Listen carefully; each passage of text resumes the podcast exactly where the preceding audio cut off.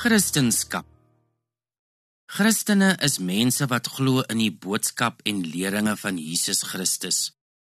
Hulle is aanhangers van die Christelike godsdiens en behoort dus tot die Christelike geloof. As iemand aan die Christelike geloof behoort, word gesê dat hy of sy deel is van die Christendom en ook as Christen sy of haar Christenskap moet uitleef. Christendom is die wêreld se grootste godsdienstige groep. Ongeveer 1/3 van die algehele bevolking behoort tot hierdie groep. Dit is nagenoeg 2.2 miljard Christene. Hierdie geloof word aangetref in elke land in die wêreld. Wat Christene glo. Christene glo in die leringe van Jesus Christus en probeer daarvolgens leef en handel. Jesus se leringe as ook ander gebeure en getuienisse is opgeteken en bekend as die Bybel wat deur elke Christen as 'n handleiding en riglyn gelees en bestudeer word vir die toepassing van die Christelike geloof. Jesus Christus is die seun van God en is deel van die almagtige drie-enige God, die Vader, Seun en Heilige Gees. Die maagd Maria het geboorte geskenk aan Jesus nadat die engel Gabriël aan haar verskyn het om aan haar die nuus oor te dra dat God haar uitverkies het om Jesus se ma te wees. Jesus het op die ouderdom van ongeveer 30 sy roeping op aarde begin uitleef deur mense te bedien met leringe uit die skrif, gelykenisse, wonderwerke in die naam van die Vader, duiwelsuitdrywing en die genesing van 'n menigte mense. Ongeveer 3 jaar later het Jesus aan die kruis gesterf en is begrawe maar na 3 dae het hy opgestaan uit die dood net soos die profete dit vooraf bekend gemaak het. Die kruisdood is die manier waarop Jesus verlossing vir die mensdom bewerkstellig het, wat beteken dat God die mense sondes kan vergewe en hulle daarom nie as sondaars hoef te sterf nie, maar as vrygekooptes wat die ewige lewe kan beerwe. Christene glo aan die ewige lewe die hemel waarna Jesus opgevaar het na sy opstanding om aan God se regterhand te heers. Hierdie geloof is vir elke mens bedoel, ongeag ouderdom, ras of taal. Almal het die reg om Jesus aan te neem as persoonlike saligmaker en sodoende 'n Christen te word wat dan gesien word as God se kind en erfgenaam wat deel het aan sy koninkryk op grond van God se genade is dit 'n oop uitnodiging vir enige iemand om die Christelike geloof aan te neem, vergifnis vir sy sonde te ontvang en aanspraak te maak op die ewige lewe. Christene glo op grond van die Bybelse leringe dat mense wat kies om Jesus nie aan te neem nie en ander gelowe beoefen of geen God glo nie, nie die ewige lewe sal beerwe nie en naal afsterwe op aarde in die ewige hel sal beland waar Satan en sy vervalle engele heers. Liefde vir God, jou medemens en jouself is die fondament van Christendom. Christene glo in God se liefde vir sy kinders en streef daarna om sy liefde tasbaar teenoor hul naaste uit te leef. Hulle glo ook dat God vir elkeen van sy kinders 'n baie spesiale en unieke plan hier op aarde het om hul roeping ten volle uit te leef. Christene word toegerus met God gegeewe talente wat deur die Bybel as gawes van die Gees beskryf word. Die Bybel Die Bybel is 'n boek wat deur Christene gelees word waarin hulle leiding kry deur die Heilige Gees om hul Christendom uit te leef.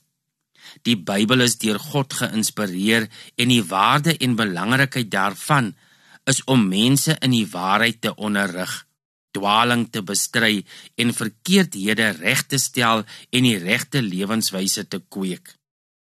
Die woord Bybel kom van die ou Egiptiese benaming vir die materiaal wat van die stam en later die bas van papirusplant gemaak is.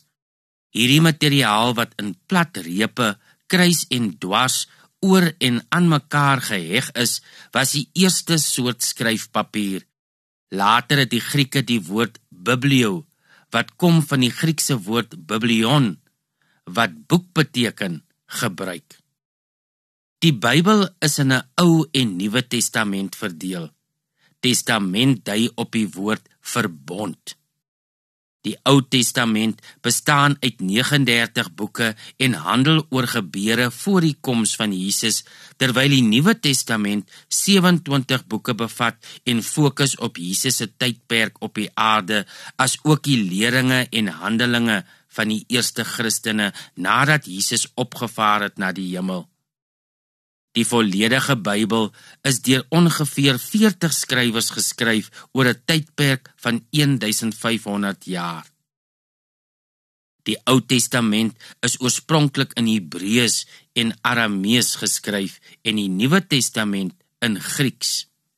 Voor Johannes Gutenberg, uitvinder en skepper van die drukpers op die toneel gekom het, is die Bybel met die hand oorgeskryf eers op lang rolle en later op velle wat vierkantig gesny is en aan die een kant aan mekaar geheg is. So 'n handgeskrewe boek is 'n kodeks genoem. Gutenberg het later sy pers gebruik om 'n uitgawe van die Bybel te druk.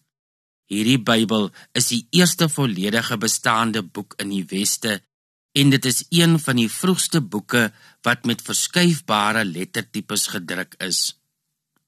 Die Bybel is later uit oorspronklike tale vertaal sodat meer mense dit kon verstaan en in hul moedertaal kon lees. Die oudste vertaling waarvan ons vandag kennis dra, is die vertaling van die Ou Testament uit Hebreëus in Grieks. Hierdie vertaling is ongeveer 250 jaar voor Christus in Alexandrië, Egipte voltooi. Woorde en frases wat Jesus tydens sy tyd op aarde gebruik het, is in hierdie vertaling aangehaal.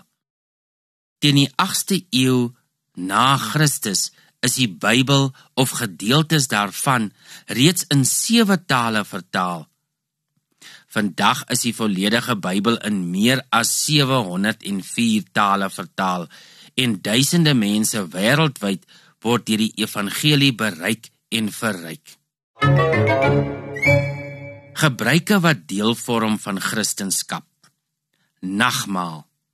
Nagmaal is 'n gebruik onder Christene waar tydens wyn of druiwesap en brood geneem word as 'n sakrament of teken van Christene se verbond met Jesus Christus.